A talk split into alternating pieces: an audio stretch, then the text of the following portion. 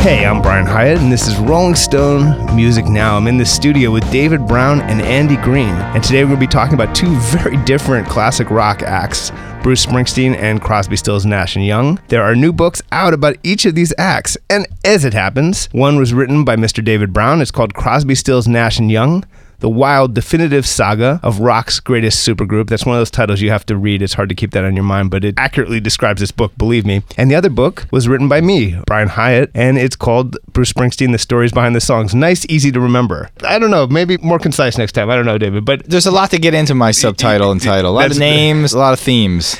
And Andy Green is here to question us. Andy has his own book coming out next year, but we won't talk about that just yet. Yep. So, first of all, we realized... David and I, that there are very brief intersections between Bruce Springsteen and Crosby, Stills, and Nash. Very brief, and we will cover them very briefly.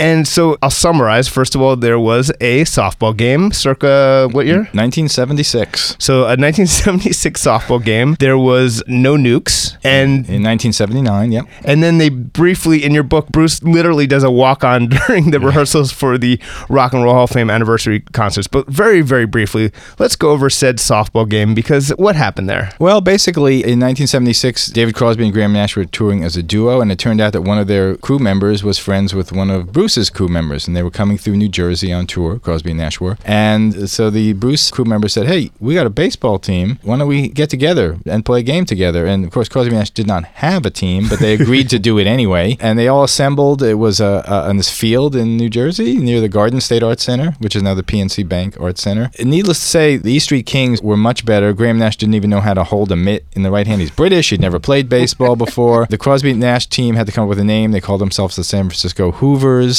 You can read whatever you want into that name as far as illicit references. And Bruce's team totally killed them, but they probably had a great time, posed for a picture afterward, had some barbecue. So it was an interesting symbolic passing of the torch moment in rock history, I think, also. There's also some metaphors in there that Bruce and the E Street Band were this well-rehearsed crack team that were ready to go. And Crosby, Stills, and Nash were just like, yeah, sure, we can play some softball, man. Like, Graham's never seen a baseball before, but I'm sure we can do it. Like, right, it was that laid-back California thing, kind of working against them in that way. There's a metaphor in it. And just more broadly, as I said, my book is the story of one man and his very dedicated compatriots working with ferocious intensity for decades on end to perfect his craft. And your book is fascinatingly the opposite.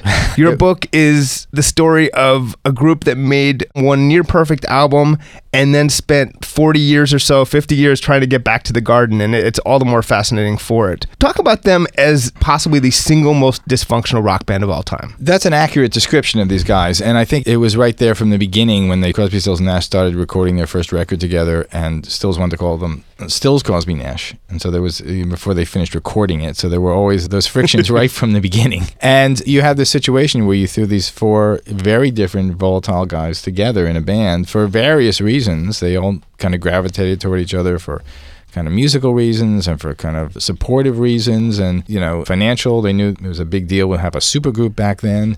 And when it worked. And when it didn't, they would go off on their own and do their own things, which they said from the beginning, like, hey, we're not going to be your typical group. And we're going to do separate things. Yeah. And they've lived up to that in all these kind of ways.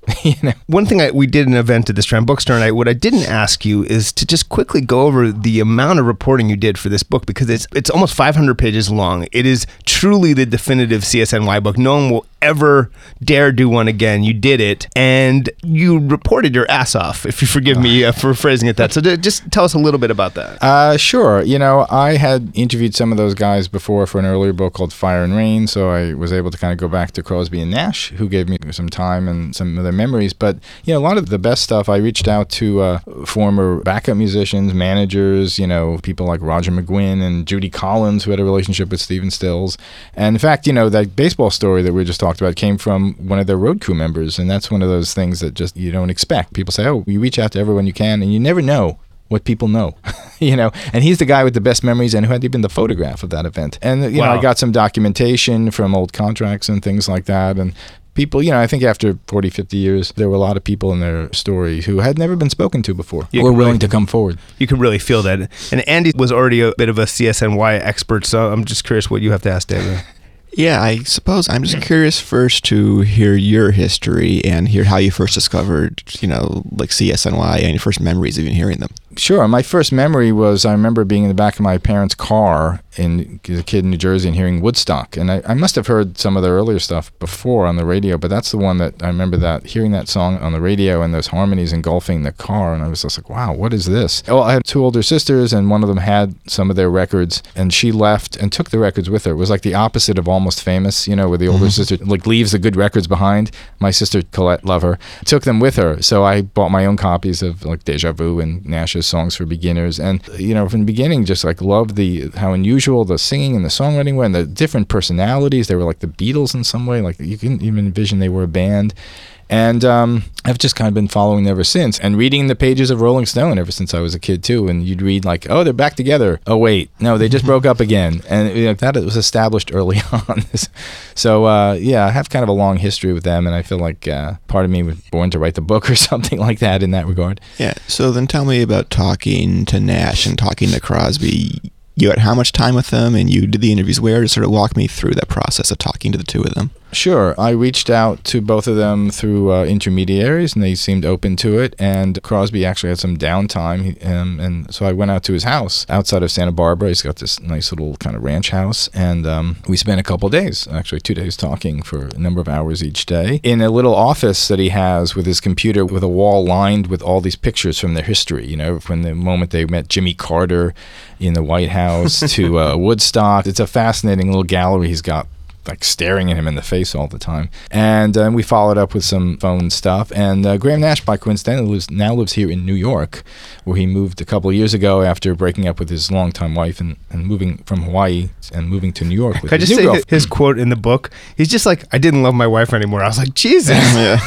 Like, oh my God. Anyway, just to show how honest these guys were. Sorry. Yeah. And so he lives here in New York. So that was easy. We got together like 4 times. I think. And they were down for any topic. I mean, I'm sure at times it was uncomfortable to go so deeply into their history and their dysfunction. It was, but I remember Crosby just said at one point, you ask me anything. I won't necessarily answer always, but you're free to just ask me anything. He loves to talk. They both actually kind of love to talk about this stuff. As much as painful as it might be, they don't mind going over it in some ways. So when you go to Crosby, like, let me get this straight. You had a knife, a gun, 40 pounds of coke in a backpack as you were on, that's an exaggeration, on a motorcycle. What exactly were you thinking? Were there moments like that? There were moments like that, and his memory is a little spotty as a result of that. He put himself out there on the edge just about as much as anybody, and he doesn't deny any of that stuff. And he actually has regrets about, you know, what he put himself through and what he put them through. You know, he kind of looks back on it now with definitely some degree of embarrassment.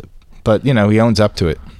So do you think in hindsight it was worth it for them to hire Neil Young? Because he gave him, about 3 or 4 songs that are truly great, right. But he sort of doomed them because he made everything after he joined and left. It seemed less than, where the first album was without him, and it's their best album. Right. This is such a topic to debate in their world, even to this day. I mean, one of their friends said to me, yeah, it's like someone who's known them since then. He said, well, I still don't understand why they did it. It's like they ruined the brand. You know, every time they had this big hit album with the three of them, and then after Neil joined and left, and every time they'd reunite, even just the three of them, somebody would be in the audience, where's Neil? You know, even though they had it. But it was a mutually beneficial relationship, you know, which we forget. CSN needed some additional musicians to back them up on tour. Neil's solo career, the first 2 albums were great, but they didn't sell, and so he needed the exposure. And we forget how weird and off message sort of the first album was for Neil, that it just was, it's such an anomaly. But there's the loner on it. There's some great songs. Yeah. But his career, it was doing so poorly by that time that he was playing guitar on Monkey sessions. I mean, I would argue that CSN was a lot better for him than for CSN. And as with many things in the life of Neil Young, once they benefited him, he would walk on. Yeah. So to speak, and that is that was a deliberate. That was very nice, Brian. A little on the beach reference there. Yeah. Mm-hmm. That's true, and that's the recurring theme of the story that I was, reminded of over and over again. He would reunite with them and do a tour, maybe even a record, and it would sort of, benefit him in some way or another, financially, in terms of exposure, or just in the way he likes to just jump around different projects. And there was this one story that I thought was so revealing, where CSN were playing a week-long shows at the Fillmore in San Francisco in 1997, and Neil lived near there, of course, and Stills and Young ran into each other right before the first show at a restaurant, and Neil was like, I'll sit in with you guys, and they hadn't played together on stage in a long time. And so the next night, sure enough, Neil pops up and he sits in with them for the last two songs, and it's like, oh my God, the four of them are back together again. And the guys just assumed he was gonna come the second night. Yeah. They set up a whole backstage area for him, for his gear and for food and everything, and no Neil. He was back home. Yeah, and it's so fascinating is that Neil was screwing Stills over in 1966, and he's still doing it now. And they're still friends. It's been over 50 years of him screwing him, and yet they're still buddies. It's a family, and it's a dysfunctional family. I mean, the cliche they always spout is like, you know, we're like brothers. And I think that's true, though. It's like brothers who get together for a family, you know, holiday meal, and everything's kind of fun in the beginning, and then by the end of the night, they're kind of like getting on each other's nerves again, and they wait till the next holiday. Yeah, you know, I think that the coolest thing about your book is you give equal weight to all periods. I feel that so much analysis of CSN is just 68 through 70. And then that's it, basically. But you really show that the 80s and 90s, that there's so much there that's been underexplored. Oh, thanks. Yes, I felt that way. I mean, we can argue about quality of some of the music they made after 74. I think actually they made some really good solo records. I mean, Neil separately, that's a whole other discussion. But the CSN guys actually did still produce some good music after then. And the human element of the story has always fascinated me as much as the music, and the dynamic between those guys and how it shifted over the years, and what happened when Crosby was deep in his addiction, and how did that affect the dynamic? How did they deal with it? And when Neil would come in, how would that change things again? That's, you know, it's a very human story, and I think that's one of the things people find fascinating about them as much as the music. And yeah, like sort of pathos of them gets upped for me starting in the 80s and 90s, because they really are just men out of time. As we discussed, even by like 73, people were like, Crosby, Stills, Nash, the symbol of the faded hippie dream. And then what about 10 years later, 20 years later, and they're still, you know, they may well be symbols of this thing, but they got to keep going on. And there's something really poignant and fascinating to me about that. It's true. I mean, partly it was their own fault in that they were so associated with Woodstock, the movie, and their manager, David Geffen, made sure they were in there and had songs on the soundtrack, and they were so connected to that festival and that movie and the fringe jackets and everything they wore. And, you know, it was a blessing and a curse in a way, as you say, it really was. And it actually makes me think Neil Young may have been brilliant to not want to be included in Woodstock, and then to, as we said the other night, to go as far as to deny he'd ever been there, because the one thing he's refused, I mean, say what you will about Neil Young, he's refused to be locked into the amber of any period or anything like that. Right. But he was willing in 2000 to go back with them for a huge money reunion tour. I mean, at the moment that he needs money or something, that then all of a sudden it's teach your children well. I mean, he is willing at times to go back when he needs it. And the last tour they did together was, of course, in 2006. He just put out Living with War, this anti-Bush album, and, you know, he wanted to expose those songs to as many people as possible, and he realized if he got together with those guys, they would play bigger venues, and, you know, more people would pay attention, and so they come in handy at particular periods. You know what I didn't think of really until just now? That it's so Neil to have that tour in 2006. Wait, was it even before midterms, or was there any election? Wait, it was before the midterms. Okay, so at least it was to affect the midterms. Okay. It was. But it just was sort of like vote for change, but you really can't. It was more like let's impeach the president for lying, which wasn't going to happen. But, you know, I actually like how that song is constantly. People thought that song would be dated instantly, but it turns out you could just keep using it. I did want you to do this very briefly, because I really enjoy putting you in the spot and hearing you do this, because it's so funny. Just very quickly going through all the lineups that Crosby, Stills, Nash, and Young broke off into over the years. We won't hold you to 100% accuracy, but yeah. This was my life the last 3 years, keeping this timeline straight. Well, it started as Crosby and Stills. They were the first duo. Then it became Crosby, Stills, and Nash. Then it became Crosby, Stills, Nash, and Young. Then they fell apart and it became just Crosby and Nash, and then Stills and Young separately. Then it became Crosby, Stills, Nash, and Young again. And then that fell apart and became Stills and Young for a while. And then while Crosby and Nash were still a duo, then we circle back to it becomes Crosby, Stills, and Nash. No, actually, I'm sorry.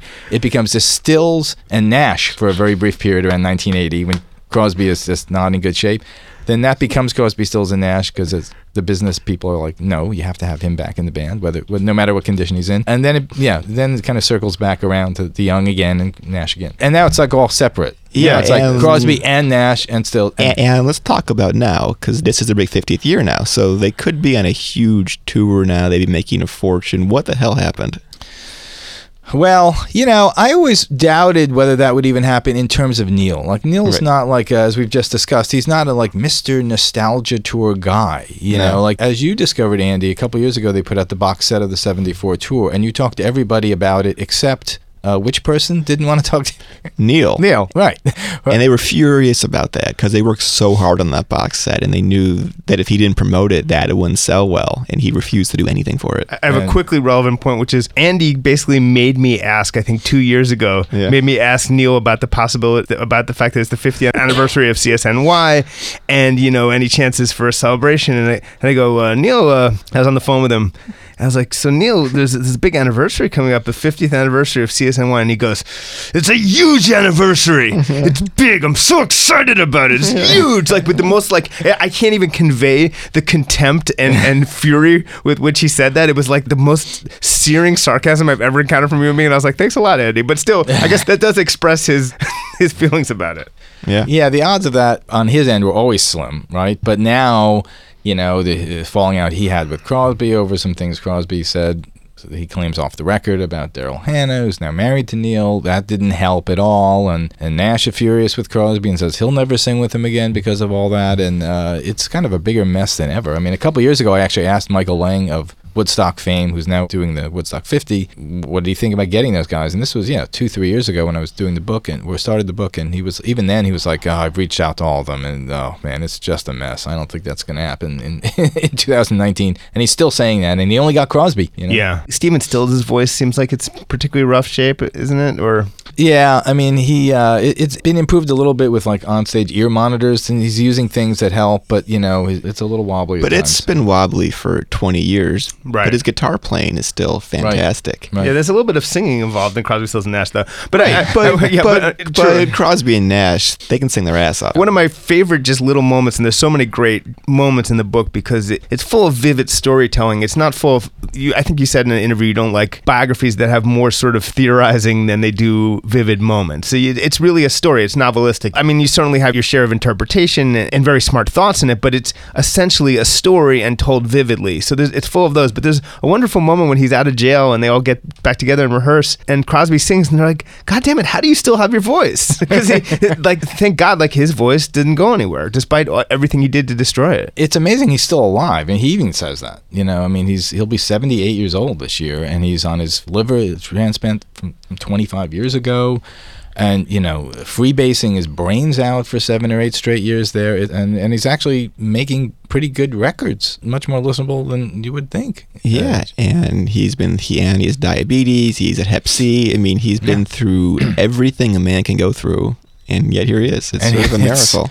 It's a remarkable thing. And that comment was probably the first comment along those lines of people going, oh my God, like, you know, he can actually still function. Maybe it's sort of like he pickled and thus preserved himself. It's a heretofore unknown scientific phenomenon. But if there is sort of a happy ending to the book, it is that this miracle of Crosby, his productivity in the last few years that he's made these albums. And the sound often isn't what people expect. As you said, like suddenly at one point, it became clear, like, oh, he loves Steely Dan. And it's a little bit more of you have to adjust your expectation. It's not going to be like his first solo album, which I love. Talk briefly about that solo album, because that's fantastic. Yeah, a record that at the time, it was called If I Could Only Remember My Name. It came out in 1971. It was part of the first batch of solo albums they made after their breakup. And, at the time, that record was really disparaged. We kind of forget, people thought it was just too spacey and it wasn't focused and all this stuff. And, of course, that's what's great about it. You can imagine everyone being totally stoned on that record, but it's just beautiful music. And, of course, there's that great song, Cowboy Movie. My good partners, we were riding back to our camp.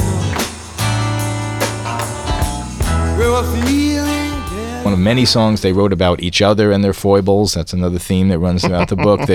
They don't necessarily talk to each other. They'll write a song about each other and not tell the other person, and it comes out on a record, And, that one's about their breakup with the help of Rita Coolidge. But anyway, that first record is fantastic, and it's aged really well, and it seems like a whole new kind of generation of indie types have kind of discovered it, too. It's very kind of out there. It's kind of, it really is like an indie record, It's very cool. We were just talking about David's book, Crosby, Stills, Nash & Young, The Wild Definitive Saga of Rock's Greatest Supergroup, which just came out and is really great. And I have a book that just came out.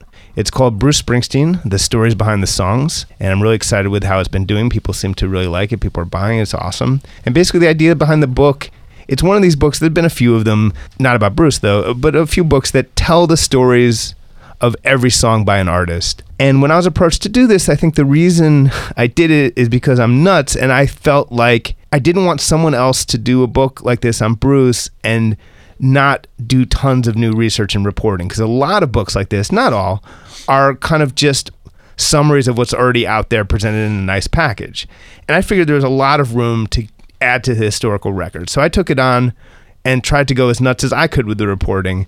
And I did about, 60 hours of new interviews. I drew from my own 5 interviews with Bruce and transcripts given to me by colleagues, including David and Andy, and hopefully just shed some new light on kind of like Bruce's creative process, his recording process, because it's not just about the songwriting, it's about the recording, it's about the arrangements, it's about all sorts of stuff. So I talked to all the producers, from Brendan O'Brien all the way back to Mike Appel, his very first producer, and engineers, and all sorts of, down to like the assistant engineer on Human Touch, the assistant engineer on his first album, all sorts of stuff like that. And I guess I'm curious what you guys want to know. Yeah, I just think it's fascinating that so much attention in Bruce's world is on the concerts. It's always the concerts, the concerts, the concerts. But I feel as if that his studio work is almost seen in an unfair way as like the demos for the concerts, just like the rough versions of the songs.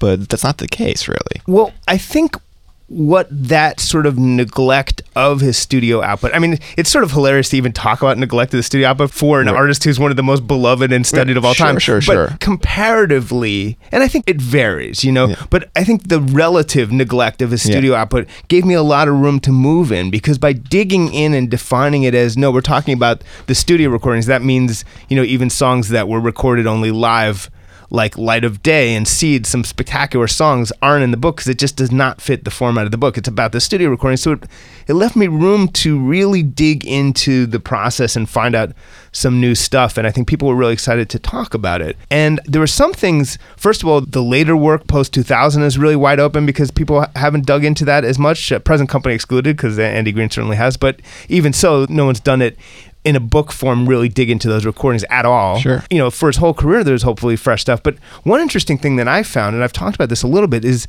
the Greetings from Asbury Park album, his first album. If you want to talk about an album that is sort of seen as basically demos, it's that one. And yes, there is truth to that. It is a very, very raw album. And the obvious things I realized is people say, oh, there's no electric guitar on the album besides Blinded by the Light. You kind of hear that, and it kind of goes right past you. And then you realize, no, literally, there is no electric guitar, not even a rhythm part, nothing of electric guitar except for Blinded by the Light. And at the beginning of Lost in the Flood, as Steve Vincent told us right on this show, actually, and that's why he was saying that he punched his guitar amp, and that's what that explosion sound is at the beginning of Lost in the Flood. And otherwise, there's no guitar solo. No. So what you hear is everything that sort of sounds like electric guitar is actually David Sanchez on some kind of electric keyboard. And that was a real one of many, many eye-opening moments in your book. I didn't realize that myself, and I love that record. I've listened to it so many times. It never really dawned on me. You insert the electric guitar with your mind. Your mind is on rhythm guitar. And was part of that because John Hammond signed him, and he wanted him to be folkier. Well, so we've all read the early accounts that there was a dispute over how acoustic the album would be. And they ended up just taking it very literally. It was a band on many of the tracks, but it's a quote-unquote acoustic album, so there's no electric guitar. It was a real sort of, honestly, a little bit of an amateur hour move to be so literal about it. Because Lost in the Flood feels like an electric song, then you realize, like, again, no, and it's just David Sanchez. And I will say I talked to David Sanchez, among all the many other people I spoke to, Max Weinberg, Roy Bittan, we should go over some of that, but David Sanchez, when I spoke to him about that record, he barely remembered what he played, so I ended up playing him his parts on the record, and he would go, oh my God, that's really good, and it actually is, because there's not much playing on that album. It's like a down, but the little things that Sanchez does, like at the beginning, I think, of Hard to Be a Saint in the City, like, he plays this awesome little jazzy thing. Again, as on the second album, Sanchez is a huge presence, and there's even, I think it's Lost in the Flood, when Sanchez is on like organ or electric keyboard and Bruce is clearly playing piano. I don't think there's even acoustic guitar in that song. It's like piano and electric piano, and it's funny how much they approximate a demo of like the heavy electric version. Yeah, so I want to talk to you about some of your interviews. So you spoke to Max Weinberg for how long? Like 6-7 hours, yeah. Straight? No, it was 2 or 3 interviews. It's a line I keep saying, but all these guys, Bruce worked with them and loves them because they have stamina. They're willing to go to the limit, and they understand and respect someone else who's insane and wants to take it to the limit every time, you know? Right. And I have a question about that. Let's do some psychoanalysis. Yeah. I mean, one of the things that recurring through the book is, as we talked about the other night, starting with especially Born to Run, Bruce took record making so seriously, and we'd put people through these paces, put himself through it, and rewrite the songs over and over again, and all these drafts of lyrics. Where is that coming from inside of him? What do you sense? Like, why this drive for perfection, which exists in music, but I mean, he really exemplifies that as much as anyone. Well, one of my entries that I'm most proud of, and maybe one of the most pretentious, is the entry for the song Hunter of Invisible Game. Well, I woke last night to the heavy clicking and clank, and a scarecrow on fire long. It's a very late song. It's actually on High Hopes, I believe, but it was written earlier, a little earlier in the 2000s, and recorded early in the 2000s, as was the case for many things on High Hopes. But Hunter of Invisible Game is about the same thing a lot of these songs are about, which is like this spiritual quest. It's this thing driving at you that you're trying to solve. You're trying to solve basically like the mysteries of the universe and the mysteries of your own psyche and the mysteries of your life and the mysteries of the historical forces around you through the sort of prism of art.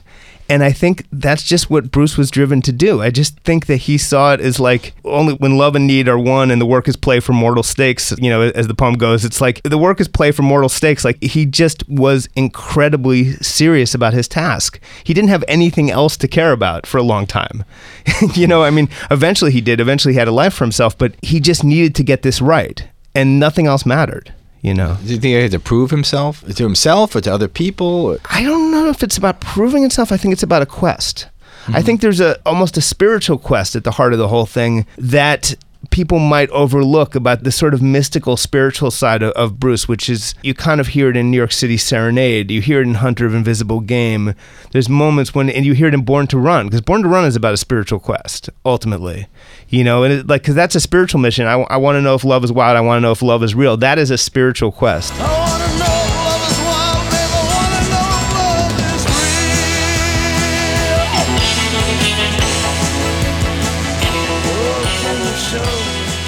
Do I sound insane right now? No. I think you're right. But yeah, Andy, go ahead. Yeah, I want to talk about Sandy for a second, because I think that's one of his best songs. It's his first perfect song, perhaps. Sandy, the fireworks are hailing over Little Eden tonight, forcing a light. This is a story behind the song that I keep telling, but I do enjoy telling it. So, Sandy is unique among Bruce's songs and among songs in general because it's about a date in a place. Mm-hmm. There must be other songs like that, but it's hard to think of them. And so, Saturday in the Park, what is that? That's Chicago. Yeah, but is that a specific day? It must have been. I think it was the 4th of July. Oh, well, there you go. So that was right. So that's right. So the Chicago song is also in a park somewhere on the 4th of July, but we'll leave that aside. I'm sure there are other songs in this case. September by the Four Seasons also. Yeah. Oh, What a Night, like late September. Yes. Yeah, 63. Yeah, so there we go. So we sidetracked. So there are songs that are specifically in a date and place. But so Sandy, July 4th, Asbury Park. And it was, unlike some other songs, it was clearly completely manifested itself in the year 1973. So I was very curious, like, did anything happen during the fireworks on 4th of July, Asbury Park, 1973? You know, maybe something happened. Maybe there's a fight, something that like helped stick in his mind. I did some research, and incredibly, I still can't believe this, there were fireworks every year since World War II and every year since in Asbury Park. The one year in which there were no fireworks in Asbury Park, New Jersey, was 1973. And there's an Asbury Park Press article about it from the day before where they're basically like the city manager or whoever is really bummed out about it. And the fireworks company basically refused to service them because it was such a troubled city, and probably, frankly, they were racist. So there were fireworks that year in Bradley Beach, New Jersey, where Bruce was living, and I confirmed that he was at home. At least he was not in the studio, and he was not on the road. So he was almost certainly at home with his girlfriend in Bradley Beach, where he was living on the beach. So he probably saw the fireworks there, almost certainly. And one would have to think that it sent his thoughts back, and he knew that he couldn't see him in Asbury that year, and it sent his thoughts back to all the years he had seen them in Asbury Park. And like 17 days later, July 21st, 1973, goddamn if he doesn't debut Sandy in concert. I mean, that's just dots connecting, but I really enjoy that. Yeah, that's very cool. And so tell me the role that bootlegs played in your process, because there's so many Springsteen studio bootlegs. I think of his River sessions where there's seemingly just endless stuff out there you could hear, take after take. Well, what's funny is what was most useful for me is what is no doubt least entertaining for fans over the years. And I've been saying this, it's like, it's one thing if you're writing a book, it's another thing, even if you love Bruce, to sit there and listen to these fractions of songs of him stopping and starting a tape recorder, which of course is a terrible violation of his privacy that this was released, but it's been released, so what are you going to do? But to listen to version after version of the early incarnations of Born in the USA, which are all out there, if you're not writing a book, even if you're a serious fan, it's not really pleasure listening, which is why there's lines that I picked from these bootlegs that no one seems to have ever quoted before, because I guess no one could really get through them. Right. It's just because it's just not very interesting unless you're focused and it's work. Then if you're doing what I was doing, it's the most fascinating, valuable thing in the entire world.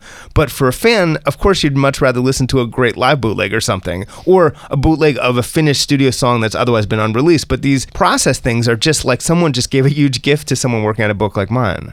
And so what changed for him? Because with Darkness and The River and Born in the USA, he's recording songs like a maniac. He'll make 100 songs and use 10. But by Tunnel of Love, that ends forever. So what changed with his process? So I think it's two sets of changes. First of all, like, prior to Darkness, on Born to Run, the stress was he kind of knew what the songs were and he just needed to rewrite those individual tracks endlessly, lyrics, music, arrangements, to get them right. Then it shifts and he's able to finish songs much more quickly, has a more clear sense of what the sounds he's going for at a rate that's just truly astonishing. He was just generating and recording songs at the prime of his creativity from 78 to 83. That output will stand against anyone in the history of rock. That stuff, and a lot of people don't know, people who aren't hardcore Bruce fans don't know the outtakes and stuff, and might scoff at the idea that there are outtakes that are just as good or better than the released stuff. I assure you that that's the case. Then what I think is it's just a matter of gaining focus. He then became clearer on what he wanted for the albums. For Tunnel of Love, he knew, it's almost like the same way that if Jonathan Demme could ask him to write a song for Philadelphia, he could do it. He sort of, I think, started giving himself parameters, you know, and so he knew what kind of songs would be on Tunnel of Love roughly, and he wrote them. And so, I mean, there were some outtakes, but there weren't dozens, but I think he just became more focused, I think. It's that work ethic. It's the work ethic. In some ways, the work ethic is gaining some wisdom so you're not freaking out on the work ethic the way you used to. Using your work ethic a little more wisely instead of just... Right.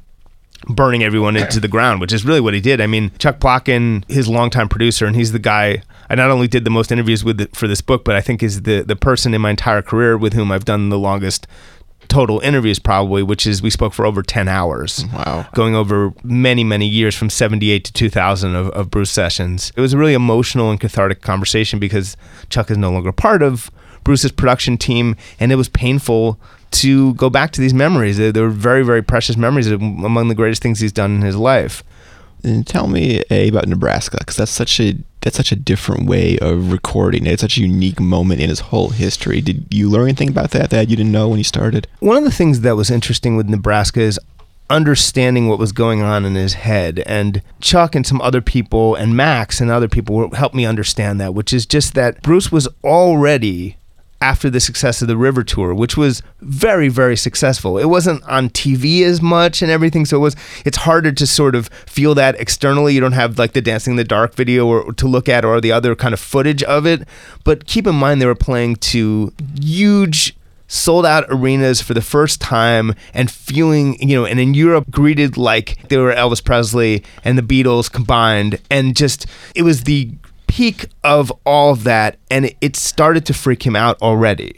And that's something I didn't quite realize, that he's already kind of feeling like, uh-oh, this might be getting out of control. He was also starting to feel, as he wrote, you know, the first bits of what would become a lifetime of depression started to become onto him. And one of the dots I was able to connect was he always said Nebraska reminded him of his early childhood and reminded him of his grandparents. But we didn't know until Peter Collins' book, and then even more so until Bruce's book, what that really meant.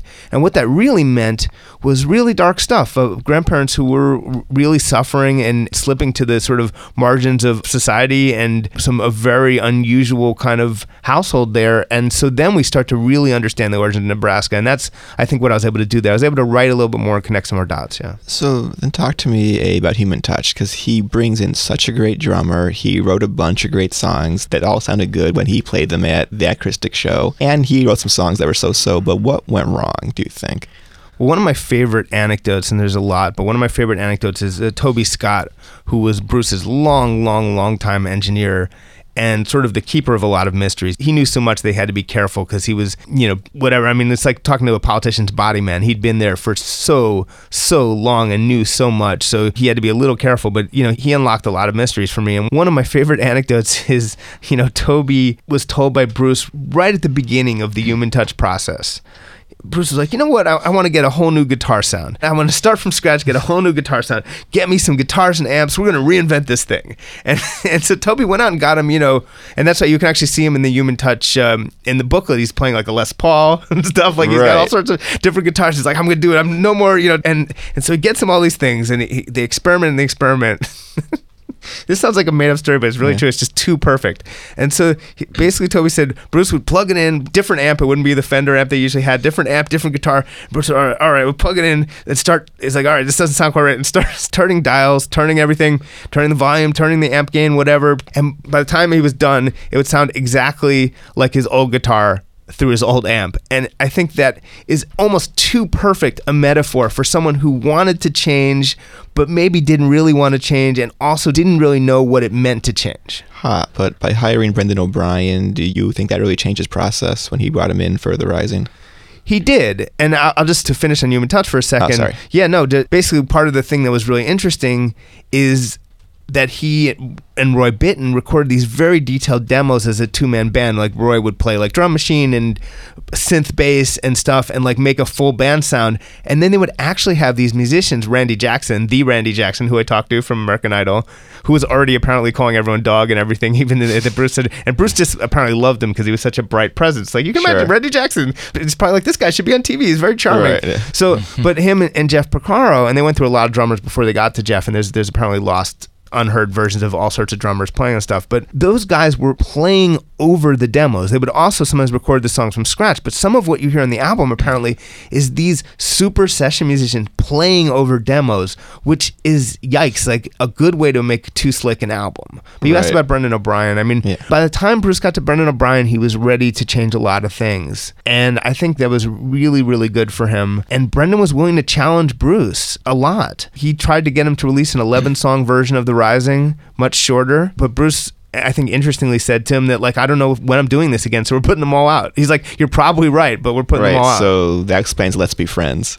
Sometimes got a way of coming to an end. Don't know when this chance might come again. Good times got a way of slipping away. It does, and then that was the funny thing is talking about, you and I, Andy, I defended Let's Be Friends for years, only to find out talking to Brendan O'Brien, the producer, that he was too polite to say what he thought, but he goes, I remember that song. Let's just leave that there. And it's also notable that I didn't realize this at all, that that's the one song on the album that Brendan didn't even really work on. That's really like a Toby Scott. It's essentially a gussied up demo, actually. Right. So that's another reason why it doesn't fit perhaps a little bit sonically on the album.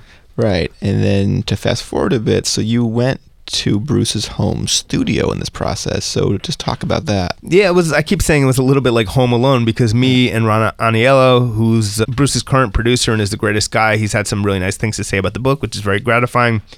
But Ron invited me to the Colts Neck property, to Bruce's studio, which of course you don't, by the way, doesn't happen unless Bruce and his management say it's okay. We weren't like sneaking around, obviously.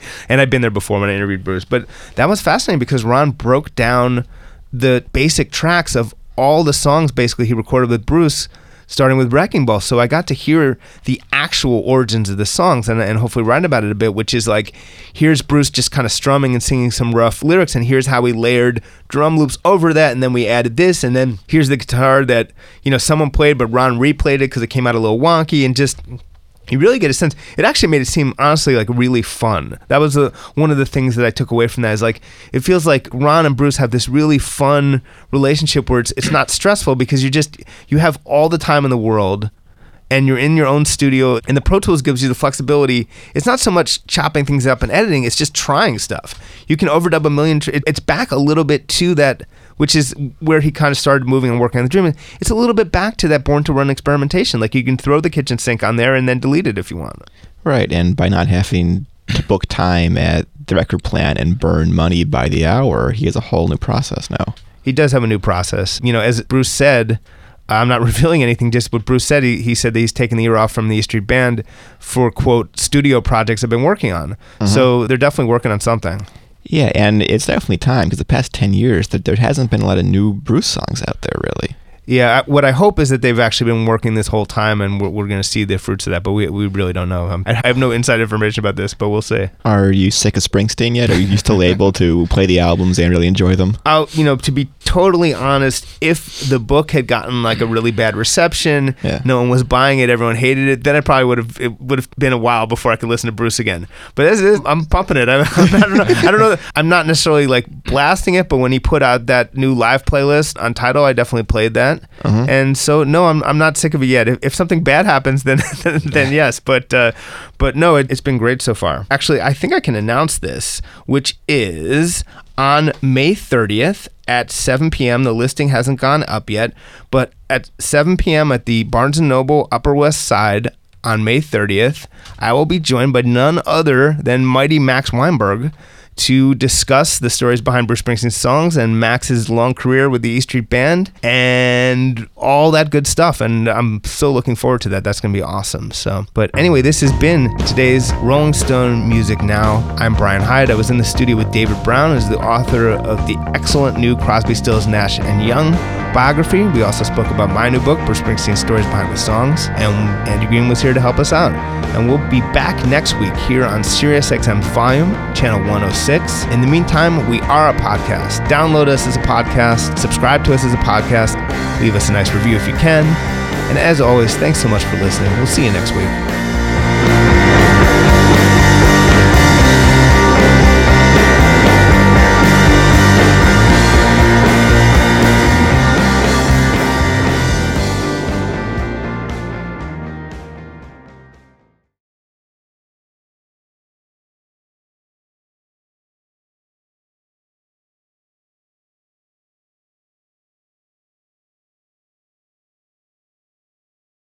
Welcome to Talkville, the ultimate Smallville rewatch podcast. Guest star Sarah Carter as Alicia Baker, although I didn't really work with her a lot. But Tom did, and they had some real big smoochy scenes. Yeah. Can we talk about that? Could there be any more sex? What was a 3-page makeout scene that just kept going? Good Lord. We get it. They have chemistry. Jump in now or catch up on any of the past seasons of Talkville on YouTube or wherever you listen.